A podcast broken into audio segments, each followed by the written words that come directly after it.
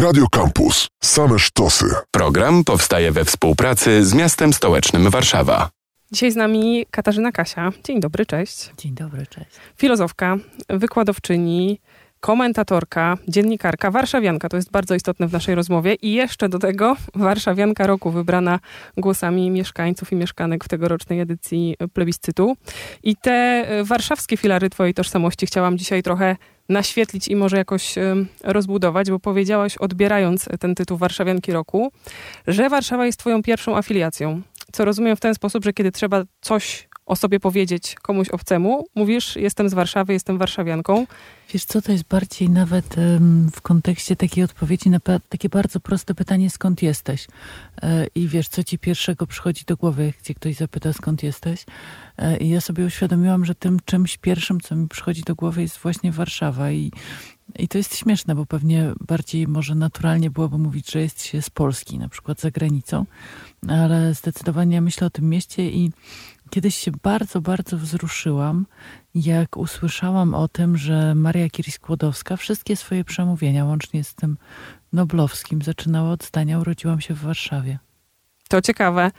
To dobrze i niedobrze, jeśli chodzi o moje założenia wstępne, bo pomyślałam sobie, że jeżeli ze wszystkich tożsamości będziesz wyciągała na początek tę warszawską, czyli nie właśnie jestem wykładowczynią, filozofką, kobietą, coś tam, tylko właśnie warszawianką, to by oznaczało, że jest tam jakieś coś dużego poza samym faktem urodzenia się i życia w Warszawie? Co myślę sobie, że ta odpowiedź na pytanie, skąd jesteś, ona jest w jakimś sensie ważna, bo mm, Warszawa to jest miasto, które no nie jest tak bardzo kochane jak wiele innych miast na świecie.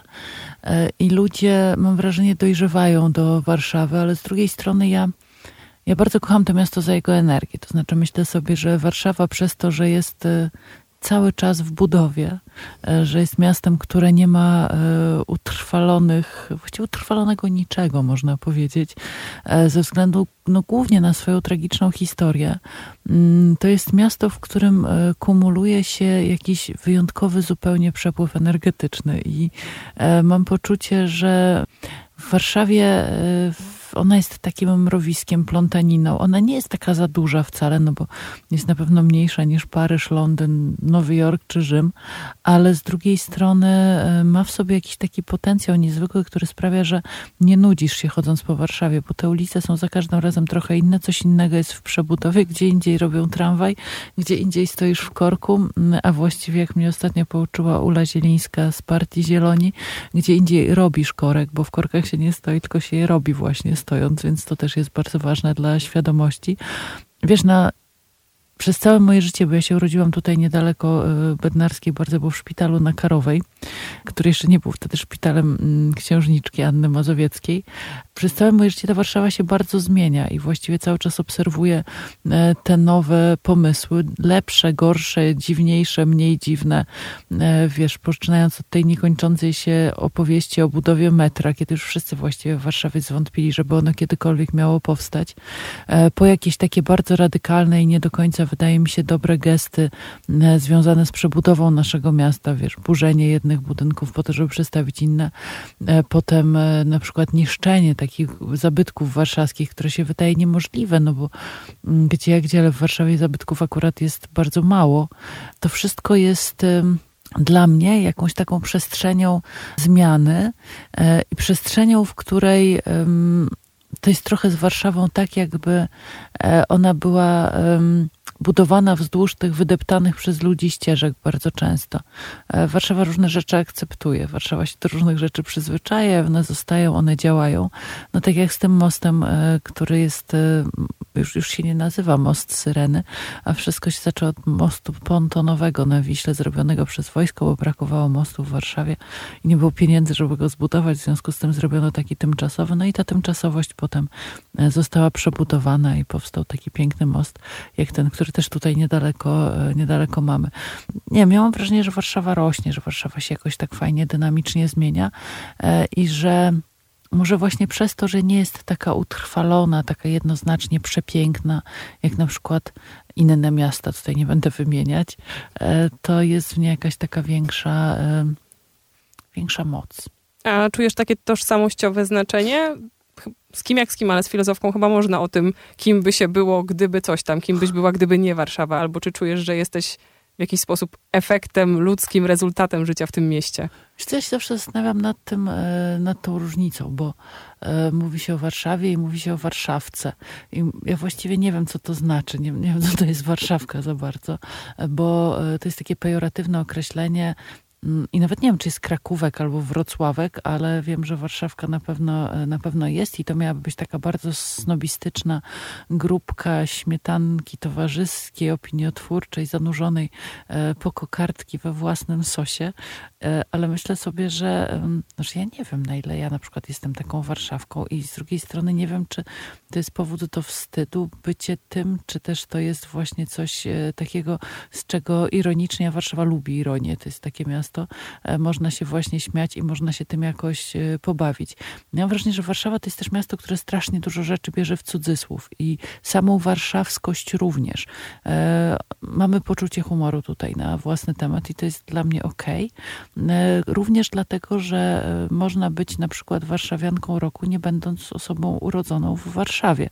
To wcale nie jest warunek konieczny. I Warszawa jest miastem akceptującym. Warszawa jest miastem, które się składa z ludzi, którzy do niej przyjechali, wiesz. Takich rdzennych warszawiaków to nie jest znowu tak bardzo dużo.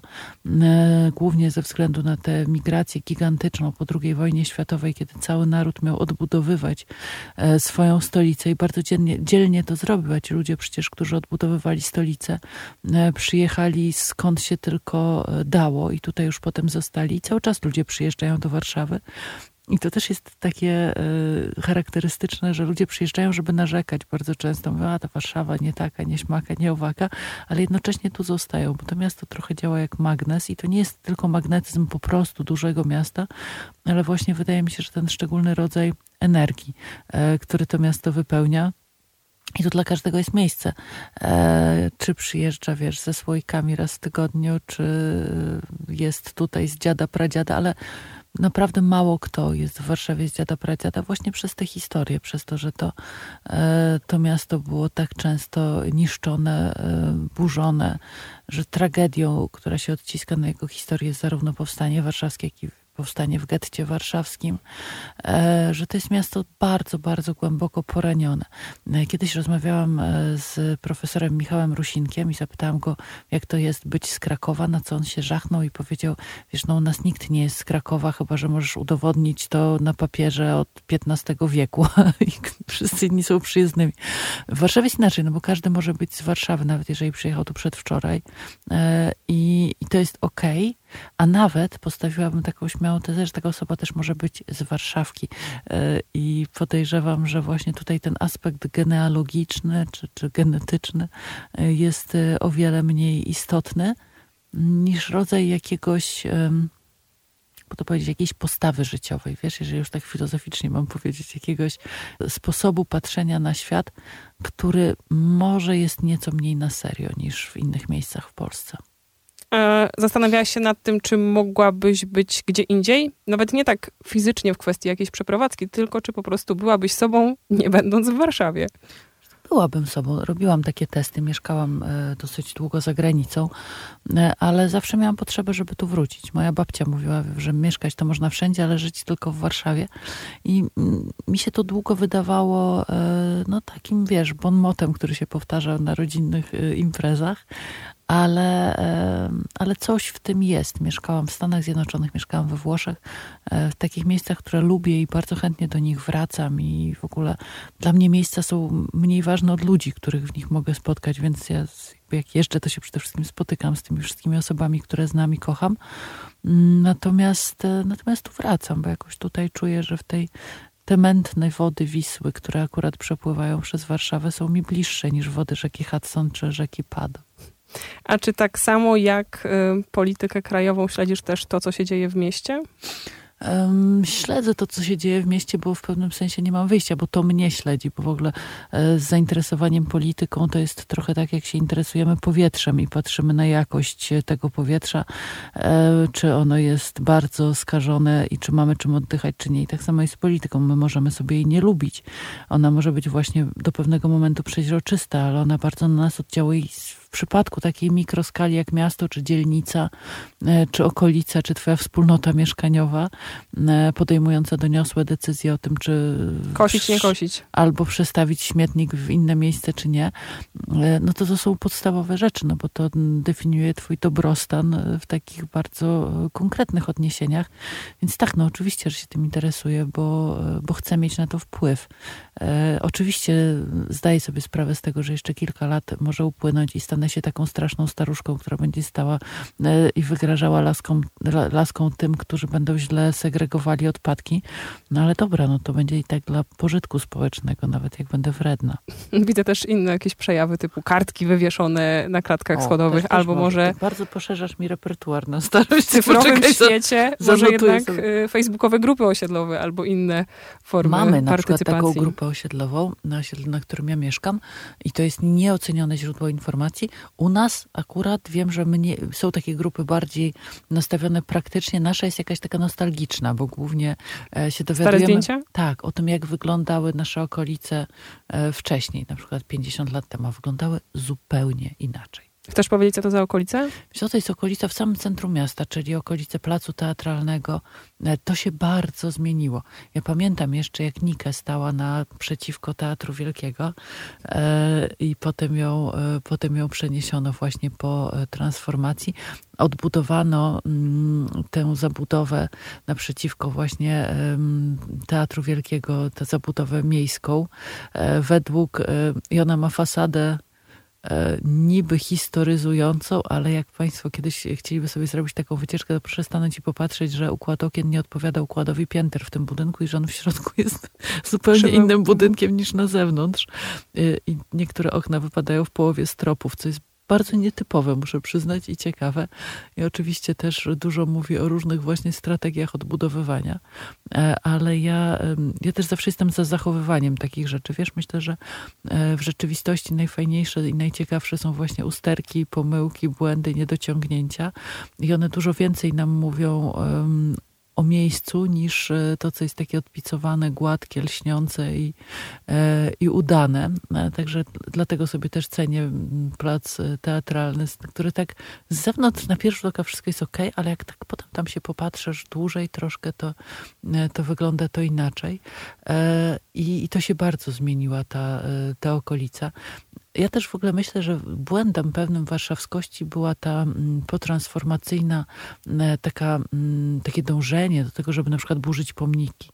E, Ja na przykład nie chciałabym, żeby burzono pomniki, nawet te, których nie lubię i które omijam e, szerokim łukiem. Mam kilka takich niedaleko siebie, ale myślę sobie, że to są świadectwa historyczne i że w mieście mm, historia się osadza na różne sposoby i gdzieś tam łatwiej nam ją będzie rozumieć i opowiadać, jak pewne artefakty sobie zostawimy i nie będziemy wszystkiego za każdym razem wymiatać jakąś e, miotłą.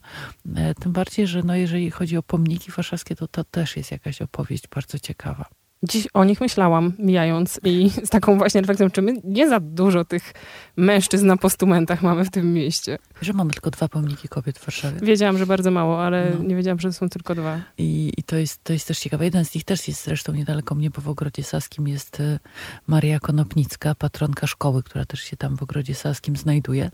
Em, Mi się zawsze, jak widzę ten pomnik, przypomina dialog dwóch małych dziewczynek, mojej córki i jej przyjaciółki, które stanęły oniemiałe, mając tam, nie wiem, po sześć czy pięć lat przed tym pomnikiem i jedna z nich powiedziała, zobacz, ta pani skamieniała. A druga powiedziała, co ty głupia, to wierzba. E, bo moja córka bardzo długo myliła wierzbę z rzeźbą, e, bądź rzeźbę z wierzbą. E, I mi się zawsze ta wierzba przypomina. Natomiast, no tak, to jest, to jest ciekawe, kto stoi na tych pomnikach, no i też jakie są te warszawskie pomniki. Tutaj można byłoby otworzyć niezłą puszkę Pandory, przyglądając się niektórym naprawdę bardzo mało udanym e, obiektom, ale też mamy na szczęście kilka fajnych pomników. Ja na przykład mm, lubię pomnik generała de Gaulle'a przy rondzie de Gaulle. A ja właśnie dziś o nim pomyślałam, że taki jakiś... On jest spoko, on jest spoko i tak fajnie idzie do palmy, e, bo oczywiście najbardziej lubię palmę, która, e, która nam wyrosła w Alejach Jerozolimskich. A jakieś inne ulubione miejsca Katarzyny Kasi, albo takie, po których oprowadzasz, kiedy trzeba oprowadzić, albo opowiadasz, kiedy trzeba Warszawę opowiedzieć?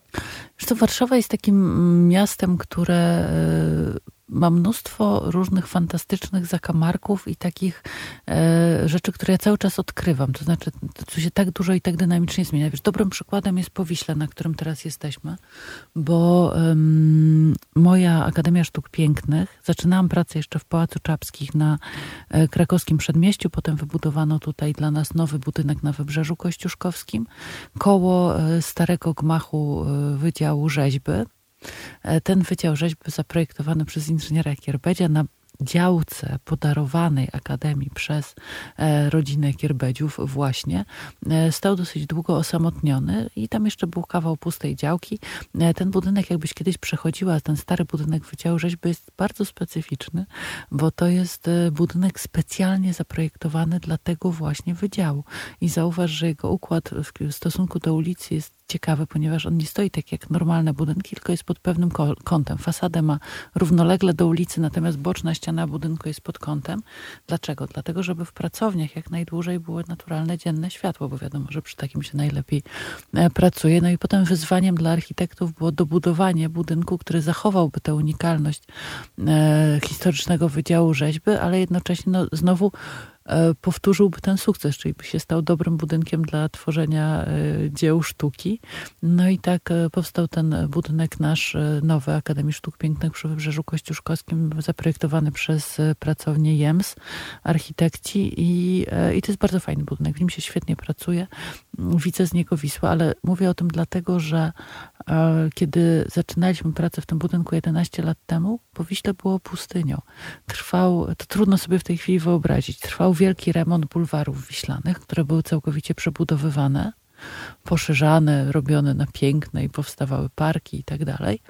E, I te wszystkie założenia, e, którymi się dzisiaj możemy cieszyć, e, ale na przykład kompletnie nie było nic do jedzenia na Powiślu. No nie, nie bardzo była to taka u, okolica urocza. No ale jak zaczęliśmy pracować, to zaraz potem było metro, zrobiono te bulwary i to jest naprawdę krótki czas, wiesz, 11 lat jak dla miasta. A teraz Powiśle jest jedną z najbardziej tętniących ży życiem okolic w Warszawie i e, jak się tutaj wychodzi teraz na obiad z pracy, to się tylko możesz zastanawiać, na co masz ochotę, kuchnię, z jakiego zakątka świata, świata tak, mhm. tak, masz ochotę zjeść e, i możesz się wybrać. Oczywiście temu towarzyszy gentryfikacja, czyli Powiśle jest e, być może bardziej przyjazne dla zamożnych osób, które tutaj przyjeżdżają do tych wszystkich uroczych knajpek, a dużo mniej przyjazne dla rdzennych swoich mieszkańców, tych wszystkich starszych państwa, których niewysokie dochody no, uniemożliwiają korzystanie z tej całej nowej e, infrastruktury, z tych wszystkich nowych przestrzeni. E, I to jest bardzo trudne, bo w ogóle jeżeli patrzymy na miasto, no to widzimy te procesy, w których no, kosztem tego, że niektóre miejsca nagle zaczynają rozkwitać i deweloperzy pakują w nie gigantyczne pieniądze, no to rewersem tego jest zawsze wykluczenie dużej części rdzennych mieszkańców jakiegoś e, miejsca, jakiejś okolicy, e, którzy e, po prostu nie mogą, nie mogą brać udziału w tym wszystkim, co im oferuje w tej całej bogatej ofercie, która się pojawia dzięki globalnemu kapitalizmowi tak naprawdę. Więc to jest to jest dla nas tutaj, tak jak sobie obserwujemy z tej perspektywy osób, które pracują w akademii, te zmiany to jest no, czujemy taką dużą ambiwalencję, że z jednej strony, wiesz, fajnie, przyjemnie, ale z drugiej strony są koszty ogromne. E, I to jest nie tylko oczywiście przypadek Powiśla, to jest też chyba w jeszcze większej mierze przypadek warszawskiej Pragi. Ja się wychowałam na Targówku. Myślałam, że będzie woli, ale faktycznie Pragi też. Mm, wiesz, może bardziej widzę Pragę, no bo to jest, e, to jest mój Targówek, bo ja pierwsze lata życia spędziłam na ulicy Rutkowskiego, czyli dzisiejszej Chmielnej. Ona się tak przez kilka lat nazywała Rutkowskiego. Um, a potem, potem przenieśliśmy się z rodzicami, z moim bratem na Targówek właśnie, który był końcem świata. To znaczy tam już, wiesz, były trzy bloki zbudowane w środku pola, na którym zboże szumiało, a dziedzictwem, które zostało, były polne myszki, które do dzisiaj uważam za najsłodsze i najśliczniejsze stworzonka na świecie. Jakoś nie mogliśmy się zebrać, żeby z nimi e, specjalnie jakoś walczyć. E, I wiesz, no ten targówek dzisiaj jest bardzo dobrze położony, ma metro i w ogóle jest zupełnie innym miejscem, ale wtedy no to, to w ogóle jechanie na Pragę było wyprawą, a dla mnie z kolei, jako mieszkanki Pragi, wyprawa do centrum była czymś, co mi się mogło nie zdarzać przez długie tygodnie, no bo ja miałam szkołę tam, e, wszystko, a jak potem zaczęłam chodzić do liceum już e, po drugiej stronie Wisły, tej e, śródmiejskiej, to no to to był dojazd, to była wyprawa. To trzeba było wychodzić z domu przed siódmą rano, żeby na tę ósmą piętnaście być. A wkurza cię czasem Warszawa? Albo martwi, smuci, Oczywiście, zawodzi? że mnie wkurza, rzeczywiście, wiesz, no jak z kimś masz emocjonalną, mocną relację, no to to są wszystkie emocje, które odczuwasz. E, i, I właśnie czasami myślę o tym, że Warszawa e, mogłaby się bardziej troszczyć troszczyć o swoje obywatelki i obywateli. Martwi mnie bardzo sytuacja osób w kryzysie bezdomności. Wiesz, obserwuję to bardzo, bardzo dużym zacięciem i zainteresowaniem. E, do Warszawianki Roku była w tym roku nominowana innymi e, Katarzyna Nicewicz, e, założycielka i prezeska takiej fundacji Daj Herbatę. I, I myślę sobie, że to, że taka fundacja w Warszawie jest, to jest nasz wielki kapitał. Natomiast myślę sobie, że tutaj te działania na rzecz osób, które są wykluczone, które no, z bardzo wielu, bardzo różnych powodów, bo każdy człowiek to jest przecież odrębna historia, znalazły się w tym kryzysie bezdomności, zwłaszcza teraz, kiedy jest zimno, to jest jakaś rzecz absolutnie e, fundamentalna, jakiś taki moralny obowiązek, który, który powinien nam się kazać zastanowić, zanim kogoś na przykład w wielki mróz wyrzucimy z klatki schodowej, bo brzydko pachnie. Jak już wspomniałaś, e, tytuł Warszawianki Roku oraz takie rzeczy na liście to do na poziomie miejskim.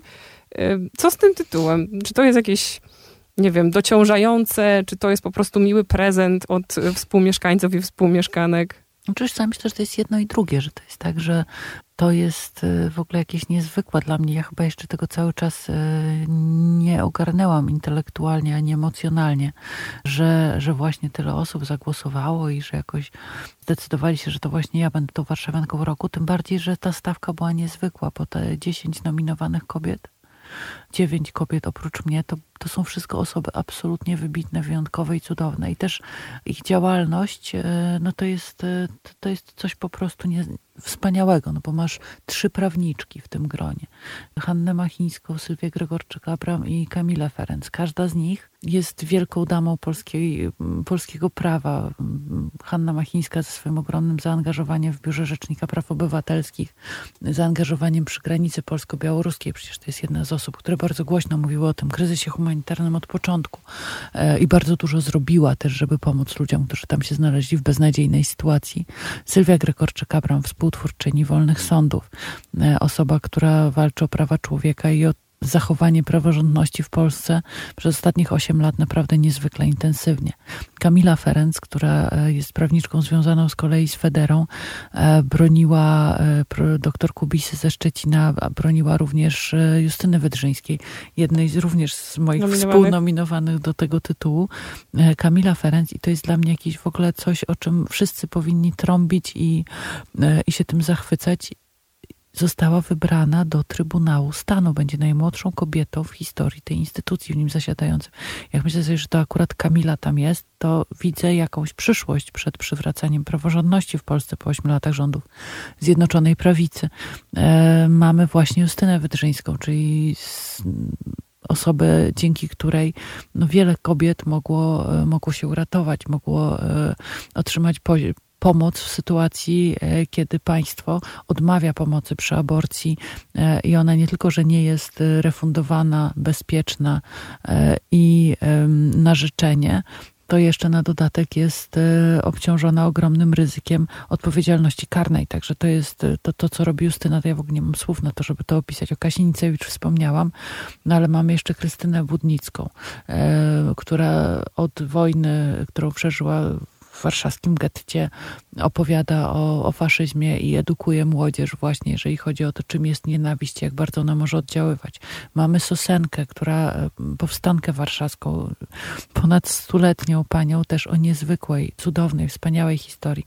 Mamy profesor e, Marzenę Dębską, która jest e, no jedną z tych kobiet, które naprawdę pomagają kobietom. I jej praca zarówno jako ginekolożki, położniczki, ale i neonatolożki, to jest i perinatolożki, ponieważ Marzena Dębska też jest perinatolożką. To są niezwykle ważne sprawy, które no, po, pozwalają pomóc przeprowadzić pacjentkę przez takie najtrudniejsze momenty ciąży, połogu i właśnie najtrudniejsze decyzje. Także e, Agnieszka Szpila, aktywistka, pisarka, genialna, e, ale oprócz tego właśnie aktywistka działająca e, niestrudzenie na rzecz osób z niepełnosprawnościami. No dla mnie ta cała grupa, ta cała ekipa to jest, to jest jakiś niezwykły potencjał. Jeżeli mnie pytasz o to, co wynika dla mnie z tego plebiscytu, to przede wszystkim to, że się spotkałyśmy, i że ja mam wielką nadzieję, że nam się uda coś zrobić razem, że, że będziemy miały możliwość właśnie zrobienia czegoś dla, dla tego miasta i dla kobiet w Warszawie, bo to też jest bardzo ważne, że tym, co łączy wszystkie tegoroczne e, nominowane, jest działalność na rzecz kobiet, jest przeciwdziałanie dyskryminacji na różnych polach. E, I, i myślę sobie, że, że tutaj jest wielki potencjał i szkoda byłoby tego nie wykorzystać. No, trudno się nie zgodzić. Dziękuję bardzo, Katarzyna Kasia. Dziękuję bardzo. Program powstaje we współpracy z miastem stołecznym Warszawa. Radio Campus 97 i 1 FM.